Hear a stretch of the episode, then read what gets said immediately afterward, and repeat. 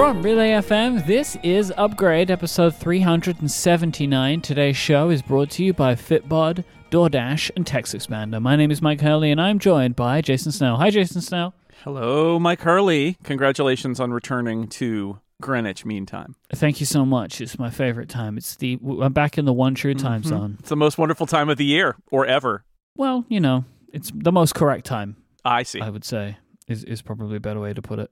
Uh, I have a hashtag Snell Talk question to start off today's episode, and it comes from Carsten. And Carsten wants to know Do you think Ted Lasso would be equally as good if the plot was reversed? An English soccer manager traveled to the US to save an NFL football team. Uh, no. No, I don't think the quaintness could exist. And I think the quaintness is part of what makes the show what it is. I think that uh, to say that an NFL team would be like AFC Richmond is a stretch just because of how franchises work in the United States and how much money there is. Whereas I feel like you could have a team that was rambling around in the in the lower echelon of the Premier League or the upper level of the championship that was kind of as delightfully ramshackle as AFC Richmond is and have it be sort of like I don't know. I mean, it's not like an NFL team couldn't do um uh, something as dumb as hiring Ted Lasso was, uh, Mhm. because they do that all the time. I just think that the the way the NFL, the the NFL is I, too too corporate in some ways, and uh, also you don't have the international flavor that you have in uh, in international soccer, European soccer, where there's players from all over. American football players tend to be almost entirely from North America. So, uh, you know, if I was pitching a Ted Lasso version that was set in the US, I would probably have it be like minor league baseball or college football, maybe, or college basketball. Something where there's a little less of a kind of monolithic corporate thing. Like I just wouldn't buy it. I think for an NFL team. I mean, I'm sure you could make a pitch that way, but I, I don't know. And that there, there are other sports, but I don't think the NFL would be the right fit. If you would like to send in a hashtag Snell Talk question for us to open the show, just send out a tweet with the hashtag Snell Talk or use question mark Snell Talk in the Relay FM members Discord. So we have a big show coming up today. Uh, we are going to be talking about Apple's quarterly earnings report, which is an interesting one as it tends to be these days. And also coming up pretty soon, we have an interview uh, with a couple of uh, VPs over at Apple. We'll talk about that in just a minute. But before we do, let's thank everybody, Jason, who bought uh, an upgrade logo tee or hoodie at upgradeyourwardrobe.com. I will just say, if you're listening to this show basically immediately when it comes out, you've got a couple more hours to buy Yeah. if you want. Uh, so you can go to upgradeyourwardrobe.com for that. Uh, thank you to everybody that did upgrade merch. We'll be back again next year. hmm I got my MacBook Pro. Oh, how is it? How are you liking it? Oh, I love it so much. Oh man, I Mhm. love this computer. So first off, the design, I just love it. I love how boxy it is. It's got like a real serious look to it. It's like Yeah. like I feel like it's business computer. Like I don't know what it it's got like a kind of retro it's that retro vibe, I think. You know, of like the power books and the titanium uh you know, like the titanium power books. So it's got that kind of like serious vibe to it, which I which I really like. Um, the screen is fantastic. Uh, just overall, I think the the computer when you're using it feels more modern, just much more modern. You know, the bezels being super thin. The notch definitely does that as well. I think like it just it just makes it feel like a current modern computer. Um, ProMotion, you know, I'm not the first person to say this. It is very inconsistent. That was the surprise that I had was other than some Catalyst apps, I found very little that actually supported ProMotion. Yeah, I think there has been some reports of like just like a bunch of apps not accurately supporting it yet.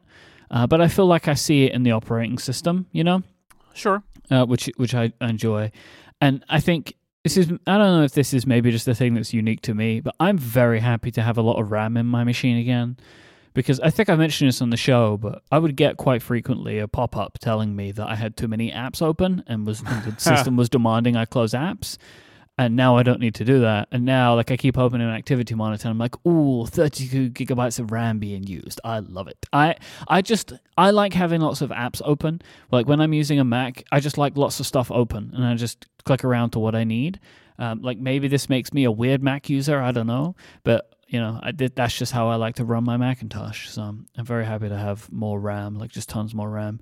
Mm-hmm. Um, you know, I'm just doing some tests. My tests are the same as everybody else's. Like it, a lot of the audio stuff that I do is kind of around 20% faster than I was actually. I was actually doing against my M1 iMac. That's what I was just Mhm. running some tests for today because it's the machine that I'm using most. So like for processing audio, bouncing stuff out of Logic, it was about 20% faster than that um, which means it's kind of around that, honestly, for my iMac Pro as well, because the M1 and my iMac Pro were shockingly similar at a lot of those tasks. So Yeah, yeah, it's true. it's so cool. I mean, I'm uh, I'm really excited just to use this machine more. Um, I, I think it's just a fantastic computer, and I, and I'm so happy that Apple have gone in this direction uh, again. So it's it's really really fantastic. yep, I agree.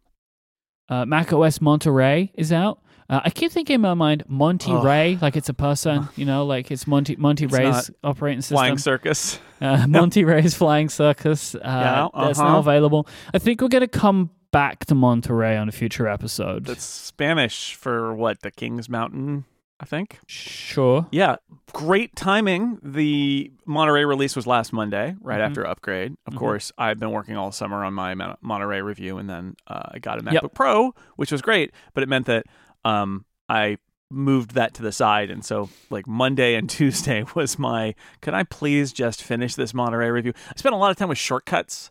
So I'm sure we'll talk Yep. about it more in the future. I wrote a couple of pieces last week on Six Colors about shortcuts and getting shortcuts to work across platform, which you can yeah, do. I want to talk about that specifically Yeah. in the next, the next coming weeks. Is talking about shortcuts. Yeah, I figure we're gonna we're gonna have time to talk about stuff the next few Uh-huh. weeks because the the fusillade of Apple product releases will have calmed sl- down now. has slowed down, and we can pick up the pieces. Uh, all this stuff that we haven't really talked Well, about. any- unless we have, I don't know, some real big, like, meaty HomePod color coverage. The colors are coming back. Talk Mm, about those right, in the big- next like a color episode, we have to Mhm. have to do that. Uh, there are a bunch of new, not, a bunch of new ebook readers came out. Maybe we should just have Scott McNulty back and do a whole episode about Kindles. I have in my in my Apple Note where I keep links. I've been collecting links of of uh, different e-readers that you've been putting on Six Colors. So you know. I do. I have I have all the Kobos, and I'm getting the new Paperwhite from Amazon, Mm-hmm. and I am going to do a big uh, e-reader roundup. So maybe we'll just uh, Oh, we'll, maybe we'll dig in.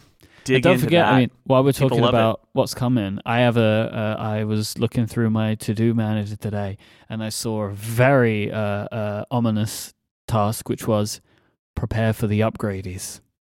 Yeah, I've been thinking about the upgrades the last coming, few man. weeks. Actually, I've been thinking about it. I, I again, amid all the other things going on, I, I, I had this light finally turn on in my brain like three weeks ago that was the upgrades, and I was The like, I'm ready. I, I'm, I mean, I'm not prepared, but I'm, I'm already working on You're thinking about ready.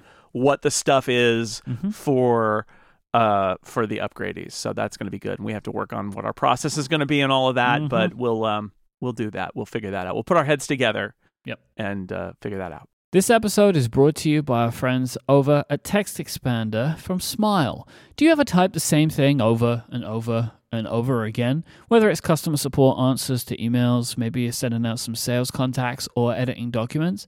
Typing things repetitively or using copy and paste can be a burden, and that's where Text Expander comes in. With Text Expander, you and your team can keep your messages consistent, save time, be more productive, and be accurate every single time. The way we work is changing rapidly, and you can make work happen wherever you are by saying more in less time and with less effort using Text Expander. I really love the Text Expander team system. We have a bunch of people here at Relay FM that have a shared text expander uh, snippets that go between them. And so, what this means is if somebody's got some great language that they're using for an email, or whether it's maybe advertising copy for our sponsors, it's all saved in this one place, and we can all access it in just a couple of keystrokes. As a listener of Upgrade, you can get 20% off your first year by going to textexpander.com slash podcast. You'll learn more about Text Expander there, and you can sign up and get that 20% off your first year at textexpander.com slash podcast. Our thanks to Text Expander from Smile for their support of this show and Relay FM. So a few days ago, uh, we got to sit down with our, uh, I will say, friends of the show, uh, Tom Boger, who's the Apple's VP of Mac and iPad product marketing, and Tim Millet, who's Apple's Vice President of Platform Architecture, to talk about the M1 Pro and M1 Max chips. Uh, so we've had Tim and Tom on before um, to talk about Apple Silicon stuff, and so it seemed just about right that we would have them on to talk about these new chips. So uh, without further ado, here is our conversation that we had with Tim and Tom. I would really love to start off by hearing a little bit about how the M1 Pro and M1 Max were developed. Like, was this an expansion of the existing M1, or did you have to go back to the drawing board to basically start again to get to these incredible chips? It's a great question. And the answer is, as you can imagine, is a little more complicated than yes or no or one or the other. It's actually an interesting hybrid of the two. Um, we absolutely started with the foundational uh, building blocks of M1 because we we you know we've invested in those building blocks. They're tremendous. Architecturally, we wanted to make sure that software written for M1 based machines was was going to translate over that that software developers would see something familiar when they looked at the M1 Pro and M1 Max, but of course familiar only in the sense that their applications ran without a snag. The performance we wanted to blow their minds, and our goal was really to just blow the doors off what we could pack into these beautiful enclosures that the, that the Mac system team builds. And so, uh, really, it was about okay, how do you do that? How do you take those fundamental building blocks that made M1 great and scale them up uh, and really, that required us to tear it all apart and put it all back together in a way that enabled this massive uh, memory system that we were able to deliver with M1 Pro and M1 Max, getting to 200 gigabytes per second and stitching the, the CPU complex, the GPU complex together to get access to that bandwidth.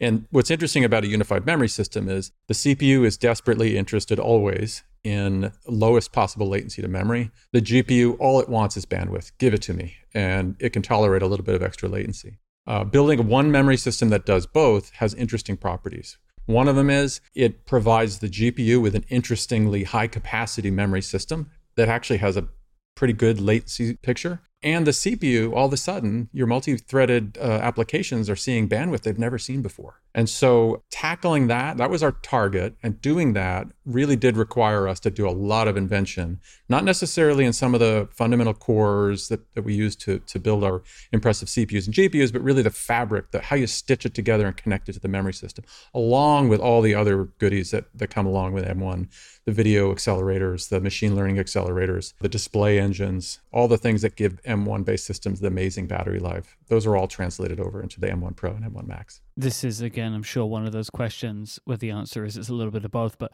was. Is it fair to say, was it more work to get the M1 Pro and Max to where they are than to get the M1 where it was? Was there a lot more that had to be put into from your teams to get it to where we are now? Yeah, and as you predicted, it's a complex answer. M1 was standing on the shoulders of a decade of effort, a decade of work that was done across starting with the phone, transitioning into the iPad Pro, and, it, and every step we took in that direction got us closer to M1. So you could say it was a decade of work that got us to the point where we could deliver the M1. But, you know, going from the previous step was not as much work as it took us to go from M1 to M1 Pro and M1 Max. Uh, we did that in a much shorter time period. It required us to really scale up the, our engineering team, bring in some amazing players to extend Johnny Srouji's amazing team. And really, we packed in a couple years a lot, a lot of amazing engineering work that, you know, with M1, we had the luxury of time to, to really progress through the Apple's product lines until we finally got to the point where we were ready to deliver M1. As impressive as, as M1 is, and as impressed as we all were last year with it, I think it might be fair to say that it was familiar in the sense that it felt like it was of a similar trying to do some similar things to what iPad chips had done in the past, the you know, the X chips. These two M1 Pro and Max chips feel like it's a place that Apple's silicon design had not been at all before. Like you're really going out into a brand new space in in a way that the M1 didn't so much. Is that would that be fair to say? Absolutely. Uh, I mean, I'll let Tom talk about the goals of the Mac and our focus on the on the pro workflows, but we absolutely work closely with the Mac team to identify okay, what are the essential pieces? What if we're going to focus our energy and reconstruct this thing, what are the workflows that matter the most? What are we trying to achieve with the pro? And it was that effort between the industrial design team, the product design team, the system team, our amazing pro workflow team, and then really getting all of those targets working together with silicon engineering my team the architecture group and putting together a story that we you know when we put it down on paper we said yeah this looks like it's going to be exactly what we want. And so then it was execution and driving it through the the, the amazing uh, silicon designers and db and the fabrication process and packaging. I mean the, the, whole thing is just this huge huge effort to be, achieve it. But yeah it, it was really different. It, we we clearly were targeting something beyond the phone, beyond the iOS systems that we had been targeting in the past. And even though M1, like you said, was a breakthrough product for the entry level, our most popular Macs, getting to the Pro was different and it required different focus. One of the things that we've talked about on this show with you guys in the past is the tremendous, I guess luxury would be the right term for Tim and his team to know what systems we are designing for in advance, right? We're not a merchant chip vendor. We design our silicon for our products. And so we knew that we wanted to create the world's best pro notebooks, bar none. And from the very beginning, his team, along with the system team, product design team, industrial design teams, software teams, every part of the, the process were in lockstep designing these chips specifically for these systems to deliver what our customers are now experiencing right now. I'm not going to ask Tim to comment on how luxurious it was because I'm sure it was hard work. But I get your point. In fact, one of one of the questions I wanted to ask was about some of the specific designs. We focus so much on you know how many CPU cores, how many GPU cores, but and as an example, the ProRes encoder and decoder, and I, I know Apple built the whole Afterburner card for the Mac Pro that was specifically designed for ProRes. Obviously, this seems like a really good example of building things into the chip, into the processor that's driving your systems because of professional workflows you know that the users of your products want. And if you could talk a little bit about the thought process that goes into saying this is so important we're going to put it on the chip you know, it's it's a great question, and you've had a chance to see my boss, Johnny Srouji, up on the on the screen a few times now. Hopefully, you got the impression that he's a serious individual, and he is, and he and he holds us accountable for every transistor we put down there. We recommend putting down there, and ProRes is absolutely one of those things. You know, you can do ProRes on a on a CPU. You can do ProRes probably on the GPU. Why do we need to put a dedicated engine down? Uh, well, when we look at our pro workflow uh, users and we look at the things that they want to do with these machines and we look at these machines and what they're capable of, we realize, hey, we can put down a relatively modest investment in silicon to be able to have a dramatic, outsized impact on the performance of the machines. So much so that I, this is a number Tom shared with me, the 28 core Mac Pro with the Afterburner card is left in the dust by these new systems with M1 Pro and M1 Max.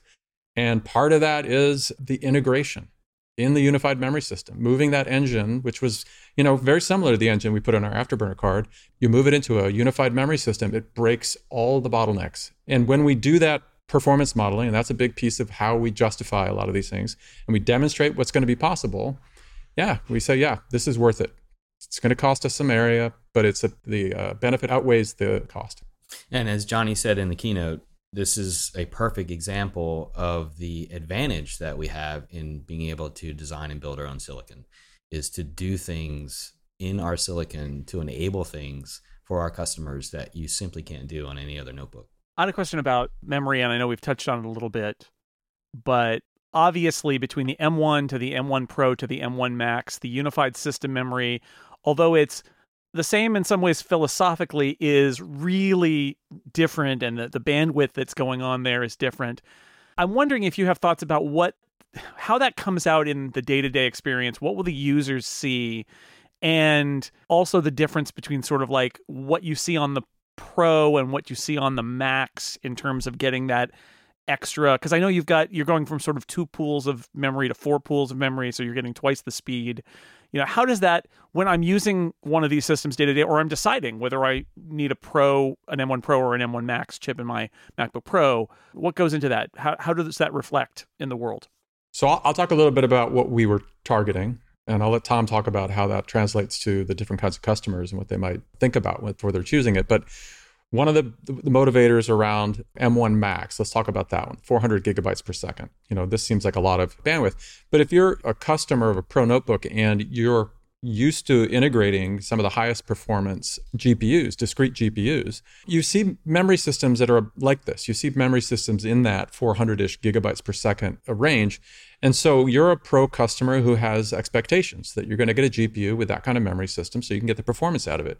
We know GPUs are large compute engines, but they, they feed on memory bandwidth. If you keep them fed, you, you can keep the computers happy. But if you starve them, they will fall over and they'll just get stuck and get slow. And so if you are a serious pro user interested in making sure that GPU is unconstrained, you're going to be very happy with M1 Max. You know, you're going to be someone who says, "This is this is fantastic and I can't believe I have this in a notebook computer." That said, the unified memory system in the M1 Pro is also fantastic and, and it's scaled to appropriately for the GPU. So the so we're always tracking the GPU and the memory system to try to make sure we have the bandwidth appropriate for the GPU that we've got. And if you go down one click and you look at M1, it's the same story. You can even go back down to the phone chip and you see it again. We're always trying to make sure the GPU that we put down has enough bandwidth to be unconstrained or reach that balance point that makes the most sense. And that's what you said before about the voraciousness of a GPU and just how a GPU behaves at once at all as fast as it can get it. Absolutely. It's just, you know, you want to get it to the point where it's got so much bandwidth that it can't keep up. And you find that balance point. So you design your GPU balance with your memory system. But this great memory system is also available to the CPU and it will show itself in an interesting way. If you're someone uh, writing heavily multi threaded applications, it is not unusual for these applications to stall out on a traditional PC architecture because the memory bandwidth isn't there to keep the CPUs happy. And we see these applications all the time. On these M1 Pro, both M1 Pro and M1 Max systems, there's more than enough bandwidth to keep these amazing CPU cores going. And so you don't see us slow down. You don't see us slow down for two reasons. We don't run out of bandwidth and we don't max out the power which is the other key story. But from a how do you choose it? Maybe I don't know. Maybe Tom has thoughts about who are the customers that are going to go one way or the other. Well, first I just want to comment on the impact of the unified memory model because as customers are finding out now, it is profound, right? It is profound in the way that we've changed the whole architecture for a pro notebook with these systems, right? And that, and we you know try to explain that in the keynote of how traditional Pro Notebook is architected and how these are so different.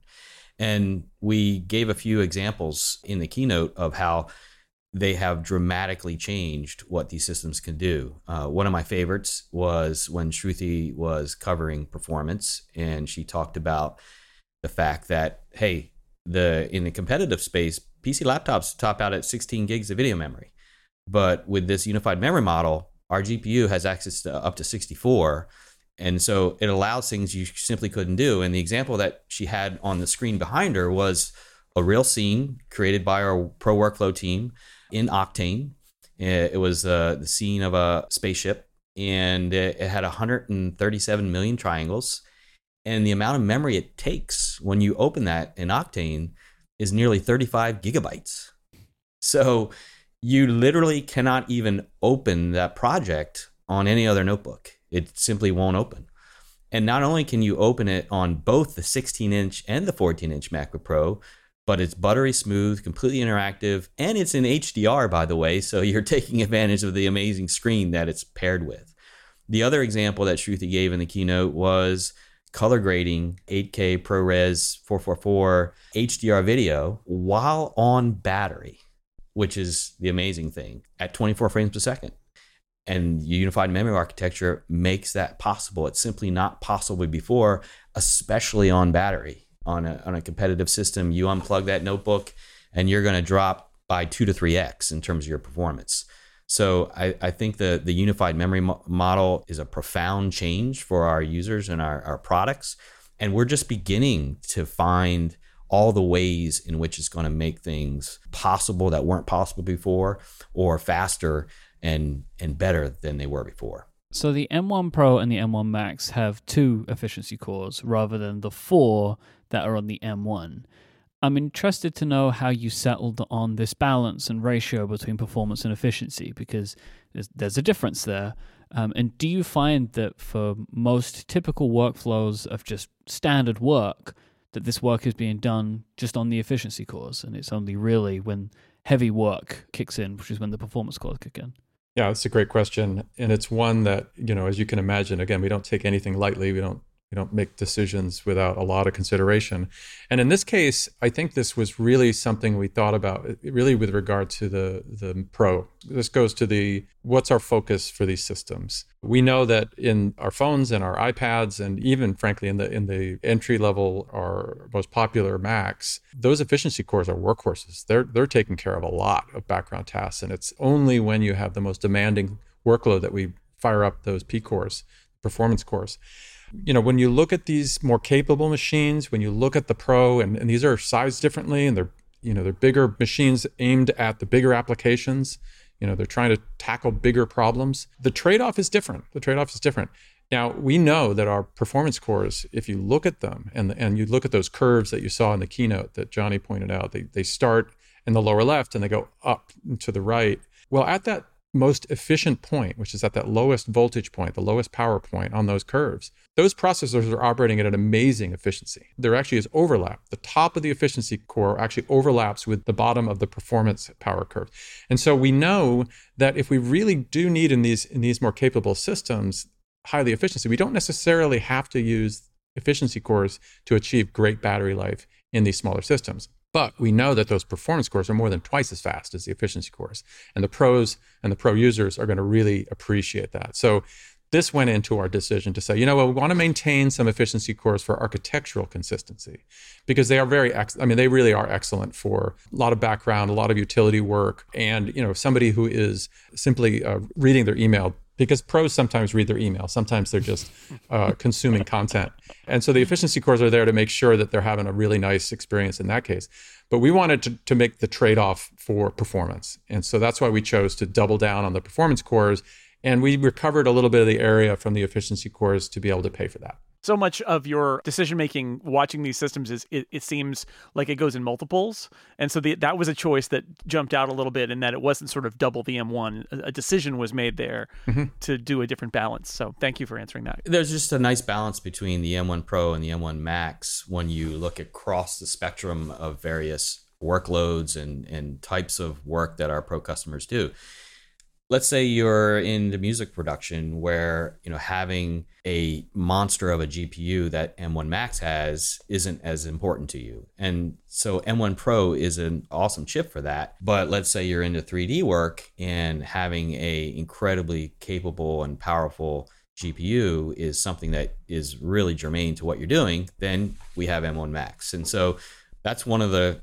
things that we looked at as we were configuring these chips is the spectrum of workloads that our customers are using and uh, and making sure we have a great solution for that whole spectrum. I have a another question for you, Tom, which is because um, it's a little more product end product focused, which is I think Apple has over the years been really disciplined in terms of how it communicates battery life and also when making the products and sort of targeting battery life and positioning different products with different levels of battery life. The battery life is great as we would expect on these systems that are running Apple Silicon. I did notice that they're a little bit less than the rated battery life on the 13 inch M1 MacBook Pro that was released last year. I'm curious if there was anything in the decision making of how you balance battery life versus the weight of the device versus the needs of the user of the larger systems and how you kind of work through the math to get a great result at the end but have it be different for the different computers.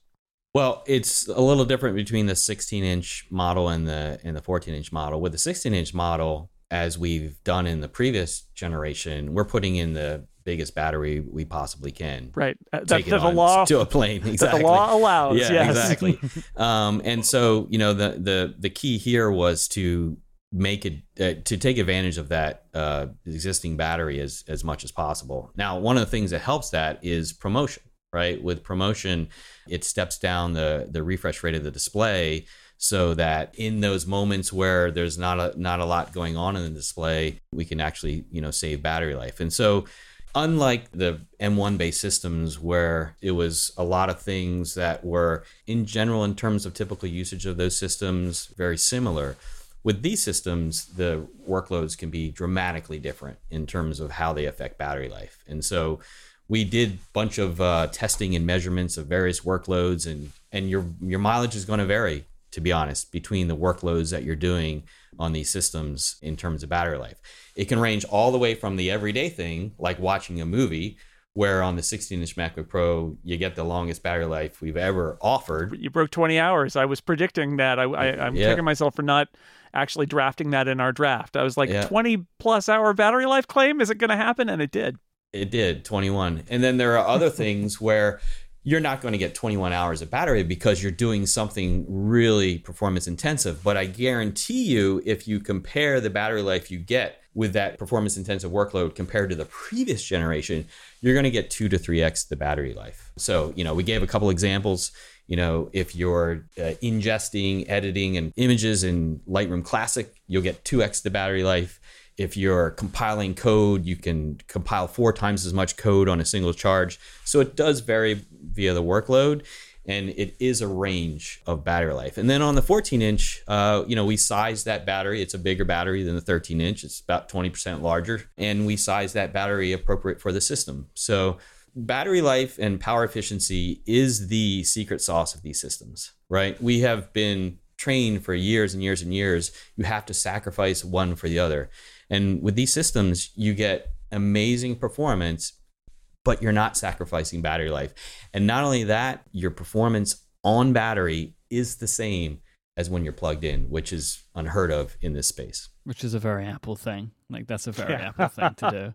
You know, like oh, it's a little bit faster when you're plugged in. I hope you're all okay with that, right? No, that's not gonna work. that's not gonna work.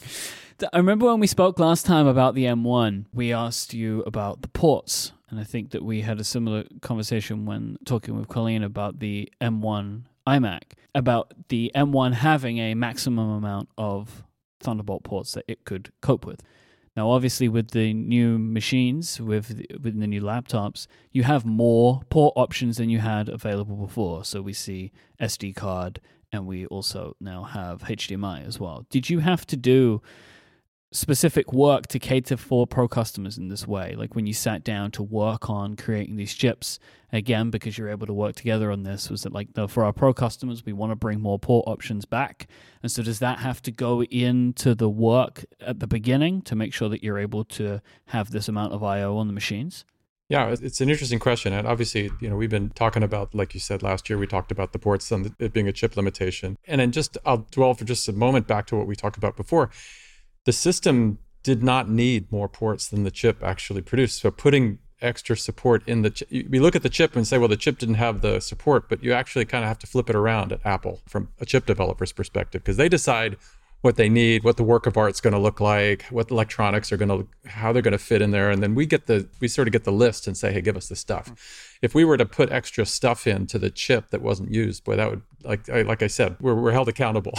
so we want to make sure we're designing it. So absolutely, when we looked at the pros, Tom provided a lot of great guidance on the kinds of port structures we want, what makes sense, how do you want to scale those across the different platforms, how many displays is the right number, and so yeah, we go back and re-architect and re-engineer and make sure our I/O system can scale and we can add in those extra ports and the extra capabilities.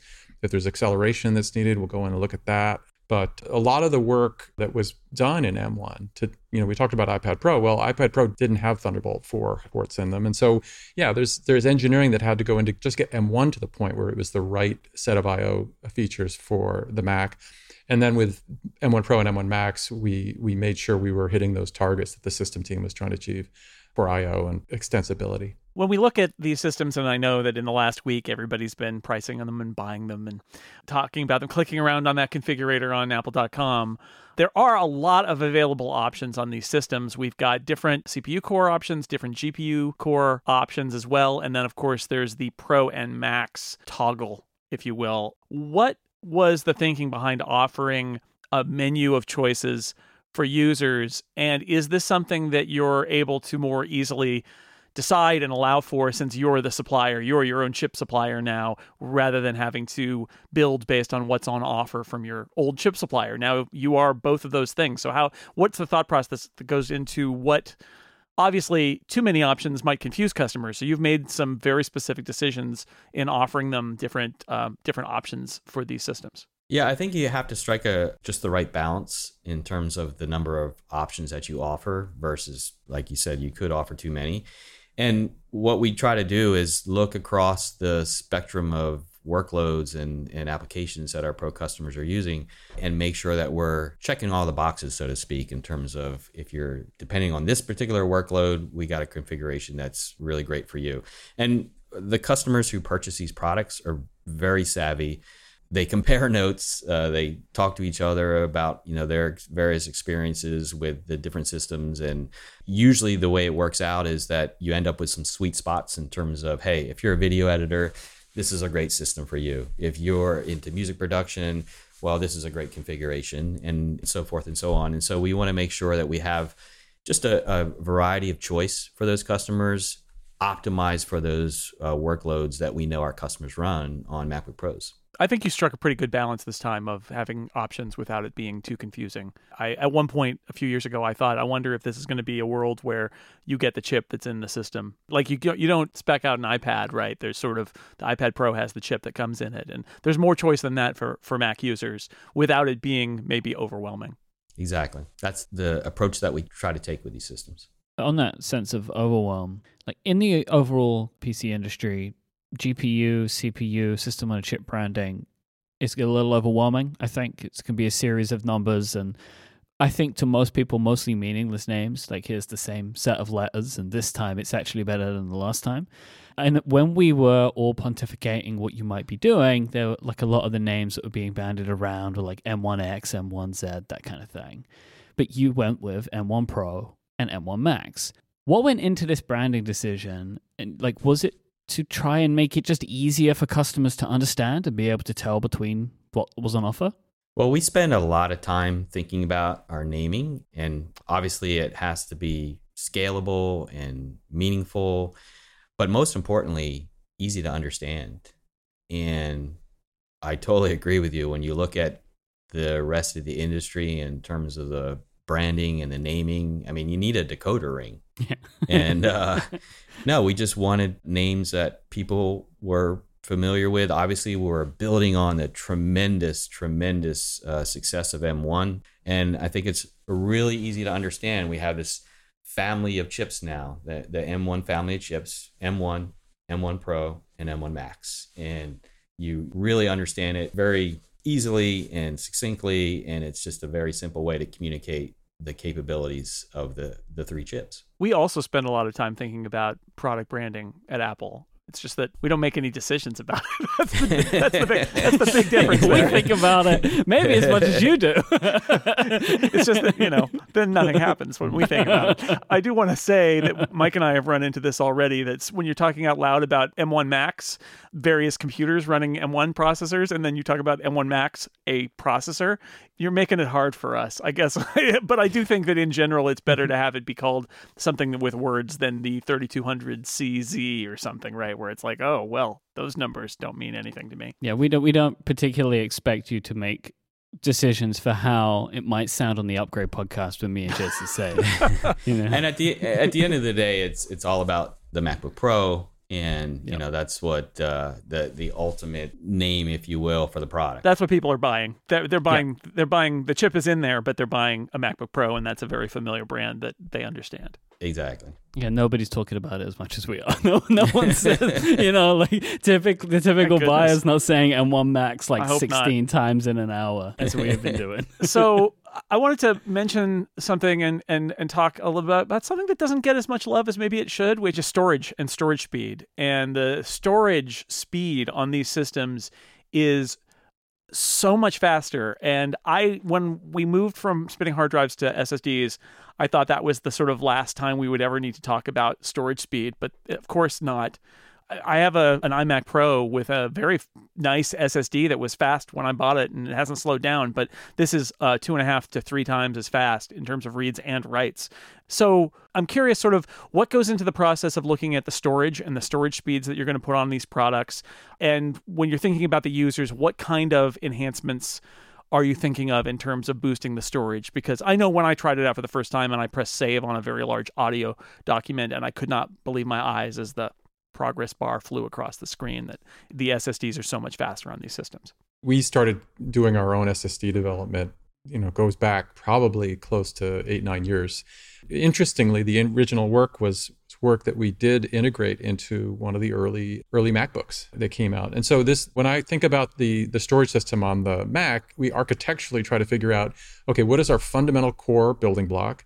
And then how do we take that core building block and scale it to the appropriate dimension for the target that we're trying to hit? And so for the phone, we have a we think a fantastic solution and we scale that up for the iPad Pro. For M1, we we feel like we really kind of dialed it in and, and folks were extremely happy with the performance they're getting on their SSDs. Again, it was about going back, looking closely at the workloads, you know, you talk about those big files. Our pro workloads team tells us all about the pain that their customers feel when they have to store big files or load large things or, or God forbid, paging in and out of the memory system because their workload is too big to fit into the memory. And so, you know, we pay close attention. We try to figure out, okay, how are we going to go and make sure that the storage system is in balance with the rest of the system? Because it'd be a shame to have a really fast computer and a terrible IO system but it all really, I have to say, it goes back to the fundamentals. We invested in the technology. We brought the experts in house. We revisit the storage architecture, and there's people on my team who drive that the architecture for our storage controllers. And we look at it and revisit it at whenever we need to to make sure that we're tracking technology. We work closely with the, the core technology partners who, de- who develop the NAND technology that we use for our SSDs. We make sure that from a competitive perspective, we're watching the new technologies, the new interfaces that people are using. Uh, but ultimately, we want to make sure that we can deliver in these platforms the fastest that technology allows. And that's kind of, I'm glad to hear that you're happy with what we've done because we leave no stone unturned, I guess, to make sure that the, the system is delighting everybody uh, in, in a balanced way. Well, the last thing you want is to have a really fast computer that you can't use because the storage is too slow. And there was definitely a period back, you know, a decade or two ago where I felt like, you know, most computers were being held back by really slow spinning drives. And yeah. uh, and ssd has made that less of an issue but it definitely I, I, felt it on the macbook pro that it wasn't just processing.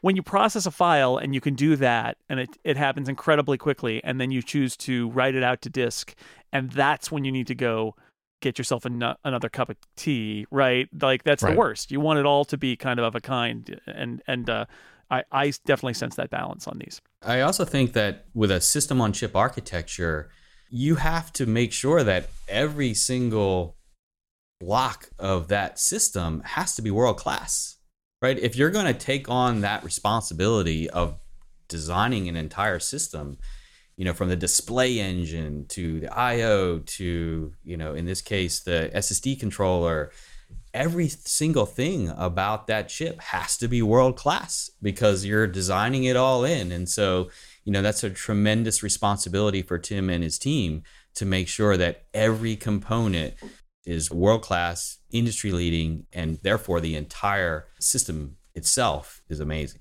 And because we build these things in a unified way, uh, and architecturally consistent way, when we target a particular platform and we hit that target, every other platform benefits. We don't have to do it for every chip we build. We can we can do it in a way that we know is going to lift up everybody all the systems that we build chips for. So to wrap up today, I want to think back again to when we spoke about the M1 chip. And I remember we were having a conversation about how there was some surprise at first about just how powerful it ended up being. And I wanted to know if that's happened again this time around because looking at these MacBook Pros, to be incredibly impressive, they didn't need to be as fast as they are again. And so I wonder, was there any of these moments when developing these products where you were like, oh boy, look what we've done?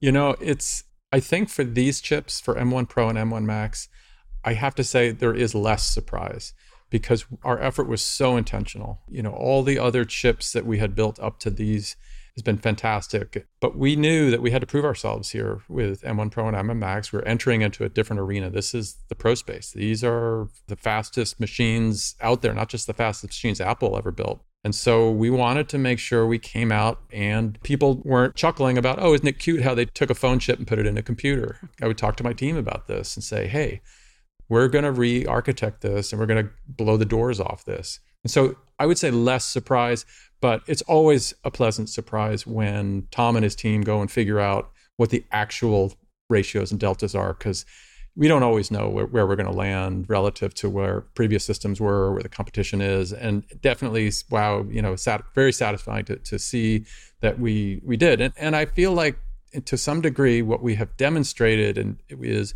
this is what technology allows today. We feel like we have left nothing on the table and to some degree, it's not that you know we did something unnatural. We did something that was possible. We just leaned in on the technology and enabled the performance in our great platforms that should always have been able to. The Mac should always have been able to achieve this on this date because the technology was there to enable it. And I would make the comment that we've talked in the past about the pro workflow team. That team consists of people who are award winning photographers and videographers and 3D artists and music production, etc. And for the kind of things that I personally do on a daily basis, I'm not going to push these systems, but but the pro workflow team does. And so as these systems got into their hands, they were absolutely blown away and just thrilled and just giddy of taking the most demanding parts of their workflow, throwing them at these machines and just seeing them respond and be able to do things that prior till now they needed a incredibly high spec Mac Pro to do. And so, you know, they in just putting these systems through their paces were tremendously, you know, obviously we knew what we were working on, but to see it actually perform is for them game changing. And and really that's what it's all about with these systems. It's being game changing in this space and game changing for our pros. Now customers are getting these systems in their hands. One of the things we love to see is when people are, you know, making videos, et cetera, where they're trying parts of their workload and they're just shocked at oh my gosh i can't believe the system did i did i have the settings right like let me let me apply that again because i'm not sure i had the settings right and then it happens instantly and you know that that is the reward for us. That's why we all come to work every day and work so hard on the mac because we know that our pro users i mean their their livelihood depends on the mac. Their life is on that mac. And so we want to make it the best it can possibly be in every way it can possibly be as much as we can. And so that is the reward for us and that's what we're thrilled to do when we make systems like this Tim, Tom, thank you so much for joining us again. It's it's always such a pleasure to talk to you. We love to be able to prick your brains for a little while. So thanks for joining us. Yes, thank you. Hey, it's been a pleasure. Thanks for having us back. It's fun to be on the show. Okay, that was great, but Myke, my favorite part mm-hmm. was when you asked um, was this were you surprised at the performance of the MacBook Pro and uh, and Tim's response was basically like no, we did that on purpose. Yeah. it's, yeah. it's, like that's that. No, we knew that. We knew it would be like that. That's that was what we were shooting for. Not a surprise. I was really happy to get to talk to them again. I think it's really exciting. You know, the Pro Max chip stuff is really exciting. Um, and I, I genuinely love to hear about what is going on uh, inside of Apple and how they approach it. Because I, you know, like we touched on this, I think we are at a pretty important time for computers again, which is like such a weird thing to think about, but like desktop computers are at a point that they've never been before and are continuing to change and evolve. Uh, and I, I'm just really happy that we get to hear a little bit more about the inside as to what, what they're thinking about when they're putting this stuff together. Yeah, for sure. All right, this episode is brought to you by our friends over at Fitbod, the fitness app that provides a personalized exercise plan, a fitness plan that actually fits you. When it comes to fitness, Fitbod believes that everyone can be better. Whether you're working out three days a week or twice a day, Fitbod has an algorithm that uses data and analytics to help you build on your previous workout so that your next workout is scientifically proven to be better than the last. Fitbod has been fine tuned by certified personal trainers to bring the best practices of strength training to you. And every little exercise inside of Fitbod comes with accompanying instructions and videos that are put together by personal trainers so you can really see how every exercise is performed. With Fitbod, your workout program will be tailored to meet your needs so it's suited to your body, experience, environment, and goals it can really be hard to understand exactly what you should be doing while you're exercising. Fitbod figures that out for you, so you don't have to worry about under or overtraining, and it's also going to mix up muscle groups, exercises, sets, reps, and weight over time to keep you on top form staying on that path that's right for you to take the steps that you want to become a better version of who you are. If you're working out at home, there's a bunch of bodyweight only workouts that are great for indoors or outdoors. But if you have access to a gym, Fitbod has tons of great options there too. It doesn't matter what equipment you have, it doesn't matter what level you're at of your exercise, Fitbod is there to help you with your routines. I also really love the integration with my Apple Watch. So once I've learned the exercises, or like I'm aware as an exercise coming up that I know what to do, I don't need to look at my phone, I don't need to see the video. I could just see it on my watch and I could advance, you know, next, I could go forward and back back. Also change the sets and reps, all that kind of stuff, just right on my Apple Watch so I don't get distracted by my phone. Fitbod is available on iOS and Android. You can get started right now by going to fitbod.me slash upgrade, and you'll also get 25% off your membership. That's fitbod.me slash upgrade. You can try it out for free and get 25% off your Fitbod membership. A thanks to Fitbod for their support of this show and Relay FM. So Apple had posted their Q4 results for 2021. This is what is this calendar Q3? Calendar Q3. It's their end of their fiscal Q4. year because their uh, their fiscal year begins with Yep. the holiday quarter because you want to start off uh, with a bang, I guess. And Q4 always includes the iPhone. Well, if they deliver on time. If the iPhone comes out Yep. on time, this is the iPhone quarter. So usually a big quarter, and this one was a big quarter. Keep in mind it's the end of the quarter where the iPhone comes out, so it's only Mhm. like that little launch portion of the iPhone revenue, and then Yeah. it rolls into the holiday quarter. But that you got to assume that's a big, big chunk of it. But yeah, and then it goes into the holidays. Uh, Eighty-three point four billion dollars in revenue for the quarter, which is a twenty-nine percent, twenty-nine percent year-over-year increase, makes it the biggest fourth quarter ever. Yeah, and they they've been breaking quarterly records for a while now. Every Mhm. quarter, it seems. Um, this was interesting to me also because I looked back at the year over year growth the last two fourth quarters, and they were like one and two percent.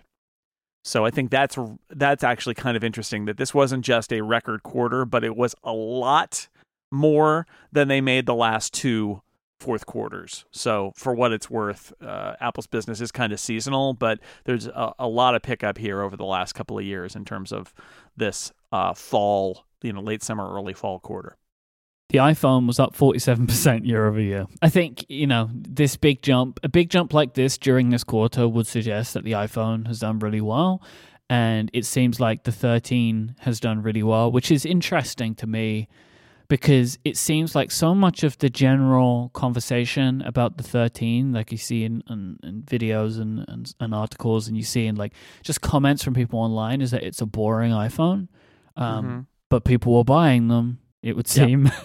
right? yeah, Like- yeah, that's that's it. And also that Apple is is getting really good at maximizing revenue. Although I'll point out that during the conversation with analysts, the analysts like to freak out every every quarter. They freak out about it, especially this time of year. They freak out about the fact that um, the uh, product. They talk about product. Uh, the margins on products going down Mhm. and they get really concerned. They're like, "Why are your margins going down?" And every year they have to say that this is how Apple does it, which is when a new product comes out, at first the margins are a little lower because it's Mhm. more expensive to make them, and then over time the margins increase because uh, it, it's it ends up being cheaper for Apple to make a product nine months into it being on the shelves, or or, or a year or a year and a half, than it does on day one um, because they're getting up to speed and they're buying the components and all that, and then it, it kind of smooths out over time. Um, so this is a case too where this is a new product, and to have the revenue be up that much, assuming it's driven um, in part by a lot of those initial iPhone 13 sales. Mhm. Keep in mind that the that uh, the margins might be down a little bit, but they're optimizing the revenue. The revenue is is Apple's getting more money out of everybody for these sales, and they're selling a lot of them, and that's that's part of the story here too, right? Is not it's Mhm. not just that they're growing the iPhone, which is still growing, but it's also that they're growing how much money they make. Because keep in mind they don't they don't share with us the numbers of unit sales anymore. It's all just about the revenue, but that means that the there's there's more cash coming in for iPhones. So every time I read a story that um that talks about the iPhone um it puts Apple's moves in the context of the iPhone running out of steam or something like that. I just sort of, shake my head. I'm like, uh, mm, no, not really. Hasn't really run out of steam. It's not increasing by like the business isn't doubling or anything every quarter. That doesn't happen, but it's still growing and throwing off just enormous revenue and profits for Apple. So I have just realized that it wouldn't have been hard to be up 47% because the iPhone 12 wasn't out at this point. Yeah, well, that's true. I just that's your realized that. what is that? It's a tough compare or it's a good yeah. compare, I think, yes, well, I that's think right. it's a false compare, right? right? Which means that they have more to do to make up for it in the, the actual key quarter. to what I just said about whether people were interested in the phone or not wasn't correct. We'll know next quarter. Yeah, and I I'm always a little hesitant to ascribe too much iPhone to this quarter because if you think about it again, we're talking about a quarter that ended at the end of September or near the end of September. And the iPhone, you know, that's the iPhone was just out. And it's always about how many can they make as well, right? Like that could, Right, so I mean, that'll- that'll a story we're going to get to in a bit. Any one that they could ship I Mhm. believe the revenue is counted for this quarter. Anything that was back ordered into the next Doesn't quarter goes to the next quarter. So always I think you got to take it with a grain of salt. And yes, you're right. This is this is the proverbial tough compare or good compare, whichever one where they I guess it's the it's the tou- it's the good compare. It's the beneficial compare, they would say. I don't I don't I'm not using that phrase. I think it's ridiculous, but they use it. And it's when the the events of last year and this year um, don't overlap and so Mhm. you can't go do a one to one comparison and that's that's you're absolutely right. The um, two of the iphone models got delayed a lot last year and two of them got delayed a bit last year but they, they all got pushed into october and november which means they're not in q4 of 2020 we'll make a financial analyst out of you yet Myke. We're gonna tr- we're trying. We're trying hard over here. and then you're gonna have to get on the phone and try to trick tim cook into telling you what the next iphone has. He'll say no and it'll be fun the iPad is up twenty one percent. Yeah, this is a business that seems to have uh, really settled down for Apple. Remember, remember you and me talking about oh, what's happening with the iPad. One day it will improve. One one Uh, day. I'm sure one day it will improve. And I was looking, so in terms of revenue, the average, the the little four quarter rolling average has has just kept going up. mm-hmm. And so at this point, Apple is making on average $8 billion a quarter on the iPad, at least for the last year. So $32 billion, almost, I think it was 31.8 or something billion dollars on the iPad in four quarters.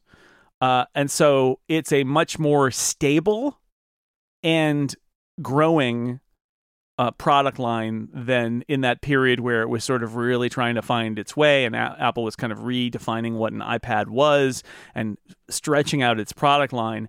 But if you look at it now, it's what six straight quarters of double digit growth for the iPad year over year.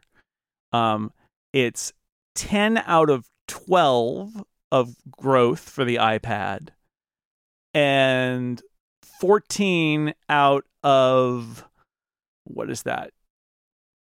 18 is growth. So um it's the ipad is in a good place right now Mhm. is i guess what i'm saying. And and uh it wasn't Yeah. like three years ago. We were like what is happening with the ipad? And is there a bottom? And it hit it hit bottom. Mhm. and it has since come back up from the bottom. Now keeping in mind the bottom was sort of like still kind of five four or five billion dollars a quarter but now it's eight billion dollars a quarter and that's happened in the last four years Yeah, and I think it's at first it was easy, I think, or possible to try and prescribe this to different things, right? Like, oh, that's because of this, that's because of this. sure But now I think there's been enough potential reasons that have come and gone.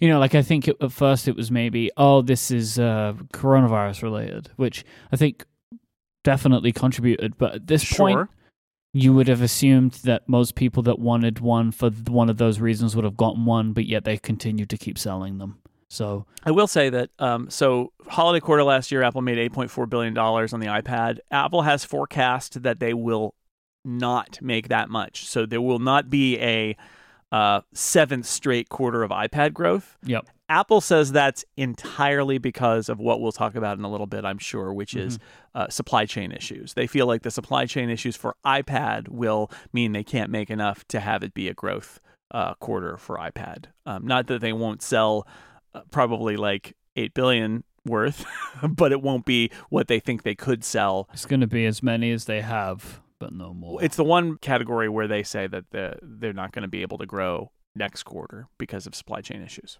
Uh, the Mac is up 2% to $9.2 billion this quarter, um, which is their all time record quarter again. Yeah, th- this is, um, you know, literally the best Mac quarters of all time Mhm.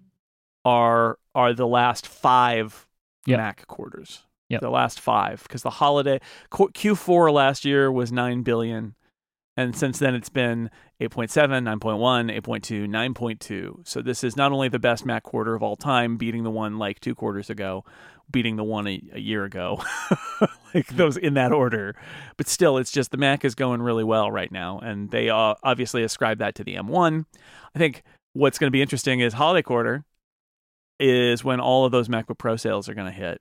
And I think there are going to be a lot of them. I That's mean, a lot of expensive computers. yeah, they'll probably be constrained a bit because Mhm. that's the world we live in. Um, we're already seeing things getting deferred out by a month or two. Yep. But uh, those are expensive computers with a lot of pent up demand, and I think it's going to be another you know huge Mac quarter next time for them. Services up 26% year over year. They're just, it's just obscene. It's 18.3 billion. 18.3 billion. Then the number um, just goes up. Um, even sequentially, it almost always goes up. Uh, year over year, it always goes up. Yeah, it was funny. I saw like a couple of articles where it was like Apple's best quarter ever. I'm like, this is every quarter. Like, a, that was, it was weird to me.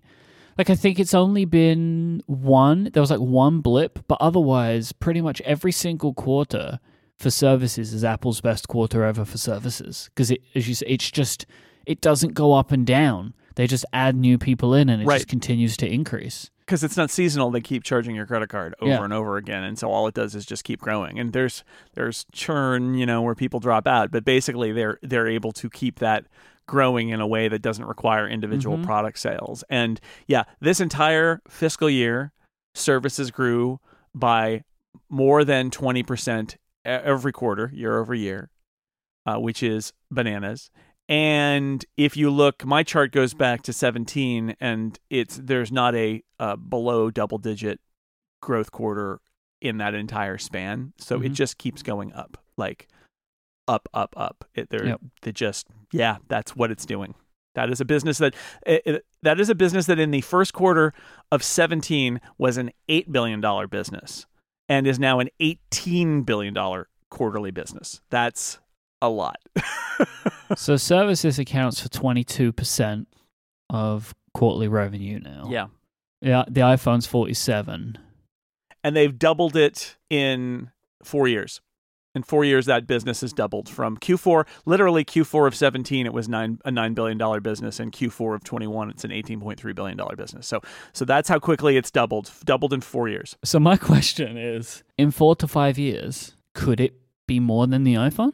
Mm, Could they do this again? uh, that's a long, that's a, that's a long reach. Well, here's another qu- a better question then. Do you think at some point services will make a larger revenue uh, split than the iPhone in a quarter? I don't because I think that there's, I mean, never say never. It could happen eventually, but there's a huge gap between services and iPhone, and of course, devices also drive services revenue. So at some point, um, that that would be a weird world to be in. It's possible. It's certainly possible, but it's a long way off because of uh, the fact that one, uh, selling products for Apple does drive the people into the services, and two, the iPhone is just so far out there. Because the, uh, keep in mind, the iPhone is throwing out. I get really excited that the iPad is throwing out eight billion a, a quarter. Uh, You know, the iPhone does way more than that. So like, like that's that's yeah, it's it's good. It's really good, but you know, the iPhone is is forty Mm-hmm. and and the iPad is eight, and then services is what did we say 18? 18. So it's half. So yeah, your question is basically, well, would it in four years will it double again and surpass the iPhone? And uh, I don't. I I doubt it, but uh, it's going to be, I think, safe to say, an increasing percentage. How about that? I think at some point it could happen. It could. It could at some point. Like even if, you know, it could hit one of the lower quarters, right, for the iPhone. Sure, Sure. You know? that that's more likely, right? Yeah, because the holiday quarter, of the iPhone the is usually doing quarter. you know fifty or sixty billion, but uh, in one of these lesser, quote unquote, lesser quarters where it's Uh-huh. only like thirty nine billion dollars. Sure, I mean that's that is part of. A- Services is fascinating because I think at its core, Apple is not a services business, although they're trying to be more of a services business. But services, when we talk about financials, services is the thing that makes Wall Street happy hmm because it keeps growing. growth. It's the growth area, right? It's the whole reason it exists. and it's like 70% profit. Mm-hmm. So the, it's just it's they like to hear it and they put it in their reports. And I think what Apple views it as is more that this is the ongoing. You make your money selling the widget, but you also make money ongoing from the person who bought the widget, and that that's how they're they're kind of viewing it. I think that's a little bit dangerous because if you're a maker of premium hardware like Apple is, you risk turning your hardware into an empty box that you have to buy in order to pay more money to fill the box Mhm. and like that's not a very good product so i think that that's the danger that apple always uh, faces in an era of growing services is if services is becomes super important to you at some point do you skimp on your hardware or make your hardware product inferior because either because you are not worried about it over services or because you want to get more of them out there to sell more services? And you might end up in in a situation where the the product is degraded. Um, and I think that's something that if I were if I were inside Apple uh, in a position to look out for that, that would be a thing that I would want to be really vigilant about. Is sort of making sure that while we're making money on services, um, that the product is all good on its own. Because that's that I think is a real danger. Is you lose track of the products because you're so focused on services. The last category is like wearables and home. It was up 12% year over year, which is the smallest year over year increase since Q2 of 2017. Yeah, yeah. Well, since Q1 of 2017. Actually, Sorry, yes, it- Q1 it's, of 2017. it's four plus years uh, then since they that was the last time that this category back when it was probably called other uh, was down year over year. Um, it it had a lot of quarters of 30 plus percent growth. Mhm. Um, and then this is only 12. I think I know why. Why? I mean, I, I think this, I believe this this segment now is like the AirPods segment by and large, or the Apple Watch segment. It's AirPods and Apple Watch And primarily. Yeah. I would expect that people were awaiting the new product in this category, especially the AirPods. I'm not going to si- sound an alarm about 12%. I saw somebody refer to this as decelerating growth, which is you got to describe it that way, right? Mhm. Because the sales weren't down. It was up 12%. Twelve It was percent is up. great. It was just up by less than it's been up every quarter for the last 4 years. Yep. And and so what I would do is say put this on the watch list of let's see how they do next quarter because it's a holiday quarter and they could AirPods, the new AirPods 3, uh, the new Apple Watch, they could blow out the holiday quarter. This is a more seasonal business. Uh, wearables, the the the holiday quarter does the best uh, by far for this category. So let's watch it and see if it matches the 13 billion or how much it exceeds the 13 billion that they did in the holiday quarter last year. But I just am I- I'm mostly tagging this and saying I wonder if wearables after four years of of just enormous growth, I wonder if it's entering a period where the growth is more modest. That's that's sort of it because it, it sort of surpassed services for a while there in terms of the rocket ship inside Apple that was growing the most. But Mhm. um, this last year, it settled down a bit, and then this number at twelve percent being the lowest in the in this whole four plus year span. Um, again, still growing, but is is it calming down? And and I think I'm not ready to say that yet because I think that the the holiday quarter will tell all. So let's talk about next quarter. Yeah, so quite a thing. So Apple continues to refuse to forecast and then gives a forecast, which I love. They forecast that it's going to be a record quarter. It's going to be an all-time record, the biggest quarter Apple's ever had, which is not that shocking a forecast because it's a holiday quarter, and almost every holiday quarter that Apple Apple has had over the last decade has been the best holiday quarter ever in Apple history mean- and the best quarter in Apple history. Just to state though how obscene it's going to be, the the current record is 111 billion dollars. So they're saying they're going to make more than 111 billion dollars In- in a revenue, three month yeah. period. Yeah, exactly. Yeah. So it's going to be a record, and they said that even though they wouldn't specify exactly what it was because they're unsure because of uh, because of COVID. But they said really it's the supply chain issues, and everybody. If you've seen those stories about containers stacking up at ports, and you go to you go to the store and your favorite cereal isn't there, and like all of these things that happen with supply chain issues, and we've talked about it here about Tim Cook blaming the legacy nodes. Darn you, legacy nodes! The legacy nodes, they're the worst. No, it's one of those things. It's interesting, right? Because we've been talking about it for most of the last year, and ultimately, to this point, Apple has kind of gotten around it, whatever it was, right? Like, Yeah. they've gotten around it. they said they they had they had some cash, right? They had some inventory Mm-hmm.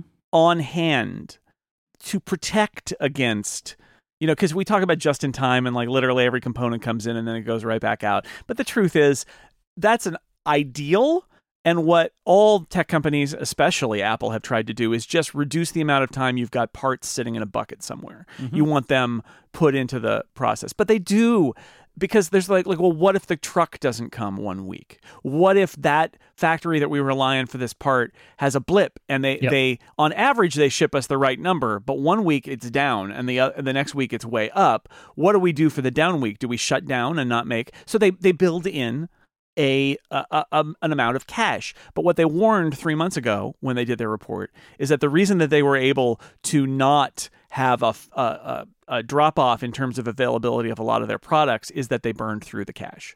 They used it all. And that meant that now they were on the on the razor's edge in terms of manufacturing. And what we saw with this quarter is that they the shortages continue for Tim Cook's favorite phrase, legacy nodes, which is basically uh, COO speak, which he he's a former COO for old stuff, old stuff that everybody buys because everybody's just buying a cheap Bluetooth chip or a cheap you know whatever some little part to put in their car or their washing machine or their computer, and those Apple sort of treated as totally available and fungible and just like we'll get the legacy nodes who cares Mm-hmm. um, and in fact, we we have a new bit of Tim Cook speak to put into the uh, the jargon file, which is leading edge nodes.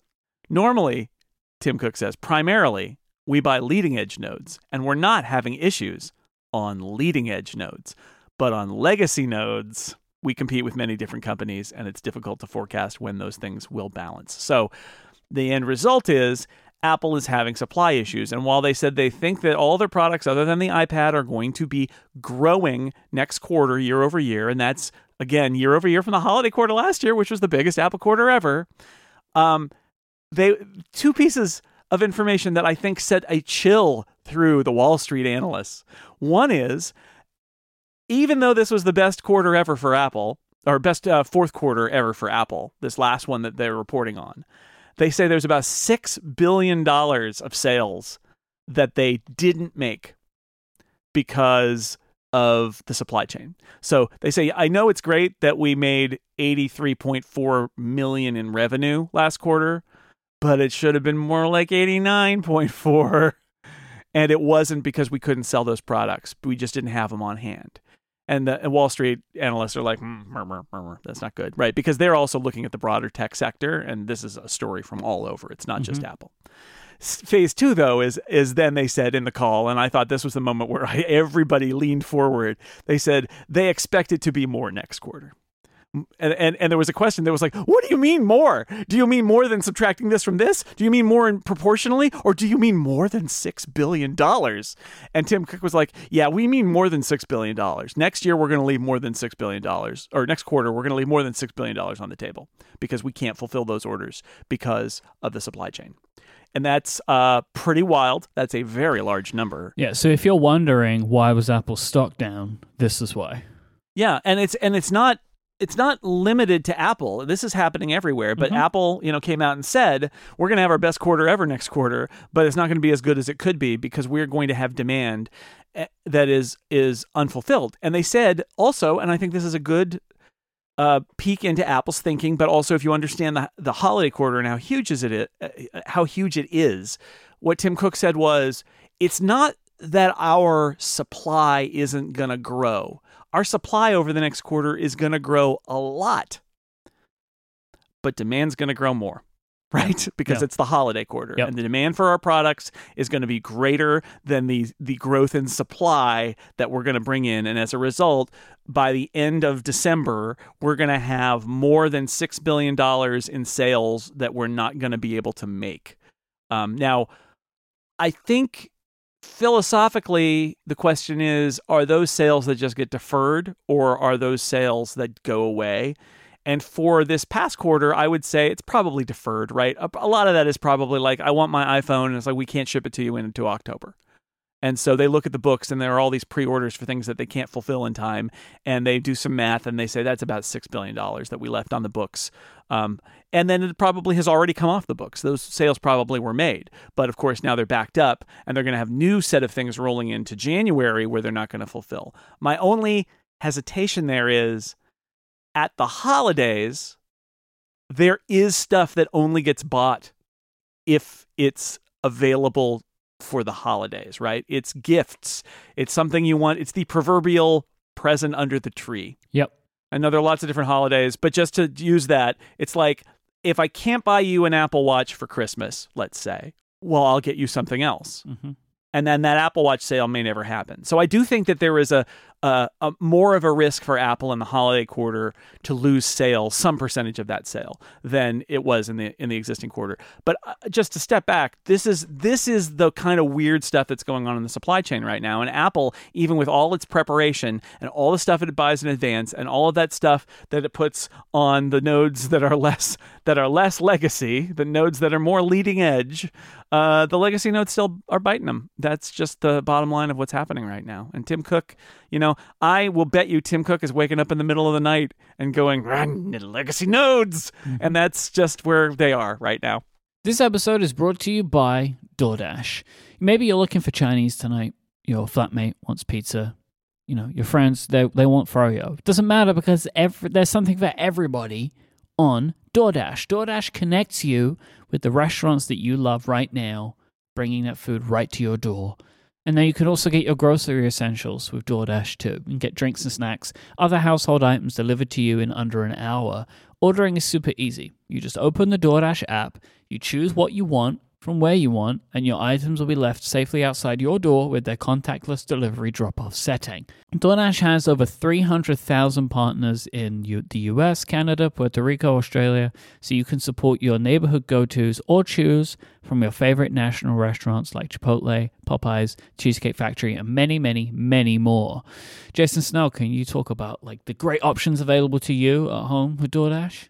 Well, I'm looking here and I'm going to select 12:30 p.m. today cuz then it'll just get delivered when I want and it's going to give me a list of all of the restaurants uh, near my house so I can look for let's say Mexican. Jason is literally ordering lunch. This is happening live. I'm going to order a burrito right now. High-tech burrito. Ooh. Let's see which uh, which what do I want at high-tech burrito? I think I want a let's go with the grilled chicken burrito. Oh man, that sounds good.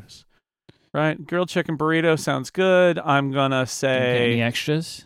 uh, well, I'm gonna choose because it's gonna let me. I, I have I have bean options. That's one of my options here. Is Good. is is bean options. Uh, and I have uh, a bowl or burrito choice. I have uh, what kind of salsa? I'm gonna go with the uh, ooh, sub nuclear salsa. That sounds scary. I'm just gonna keep the normal salsa there. yeah, no, I was I like, get oh, this with- uh, Can I guess uh, Spanish rice options? No rice. I don't like rice and burritos. I know it makes me a monster, but I just Huh. want more beans. People, I want more beans. I you're think rice is the full of beans. rice is the garbage. It's the filler of a burrito. I know it makes the burrito messy, but, Yeah, I, but you isn't- I just Don't, aren't you just replacing filler for filler? Now the beans are the filler. no. But beans are good, man. I Rice love is good. beans. Rice is No. good. It's Okay. just it's just filler.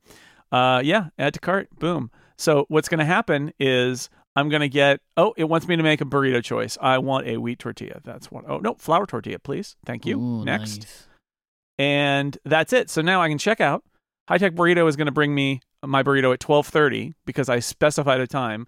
And uh, and I don't have to worry about it, even though it's 10 in the morning as we're recording this. Um, I'm just going to get a burrito in a couple hours. It's just going to come to my door. Somebody's going to knock, and there'll be a burrito laid at my door like magic. And that is the magic of DoorDash.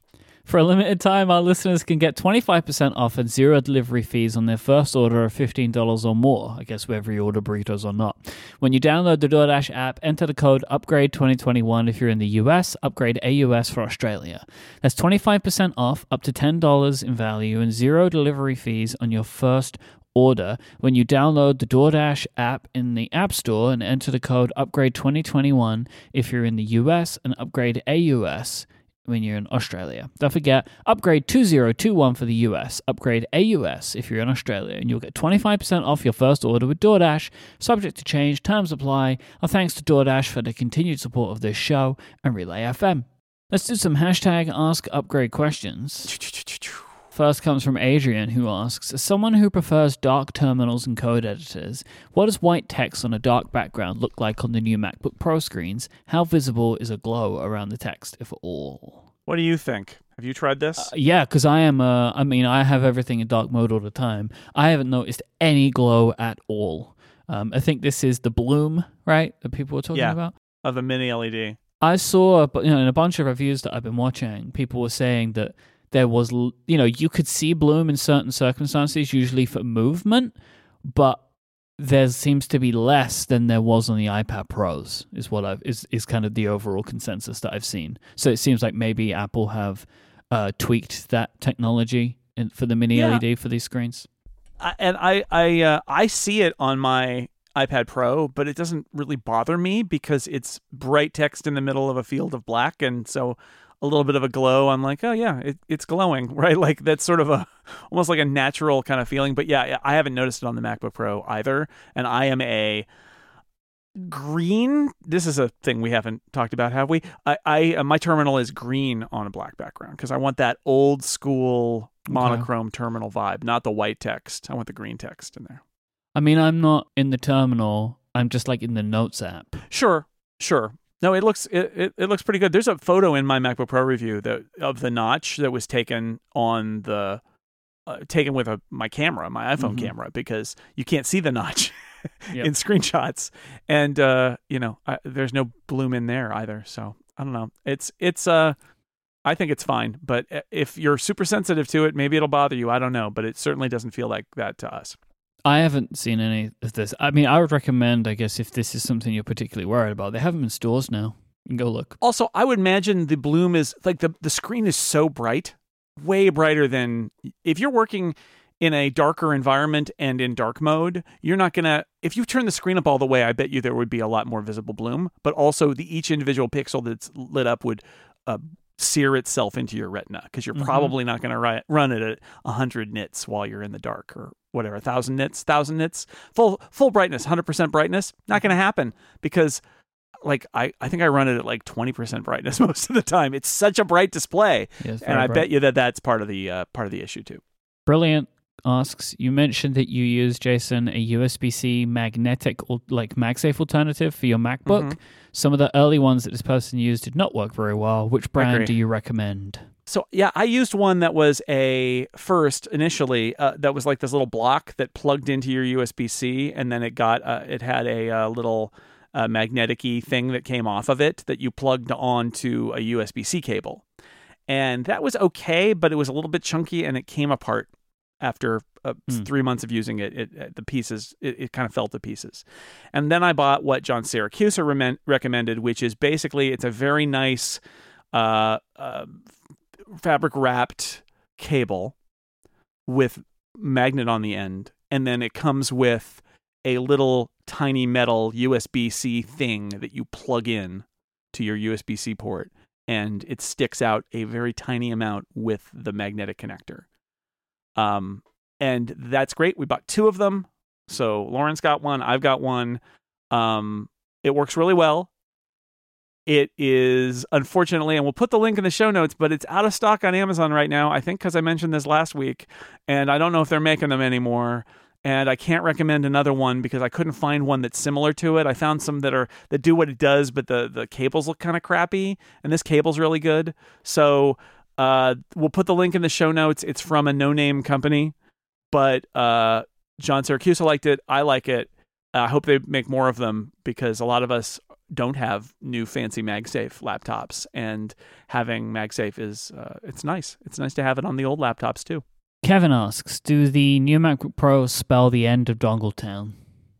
It's a good, it's a good question. I've been thinking about this a lot, Kevin, and Myke and I have been thinking about what the future of the, our Dongle Town merch is. Right? Like, Mhm. I mean, you it's still USB C.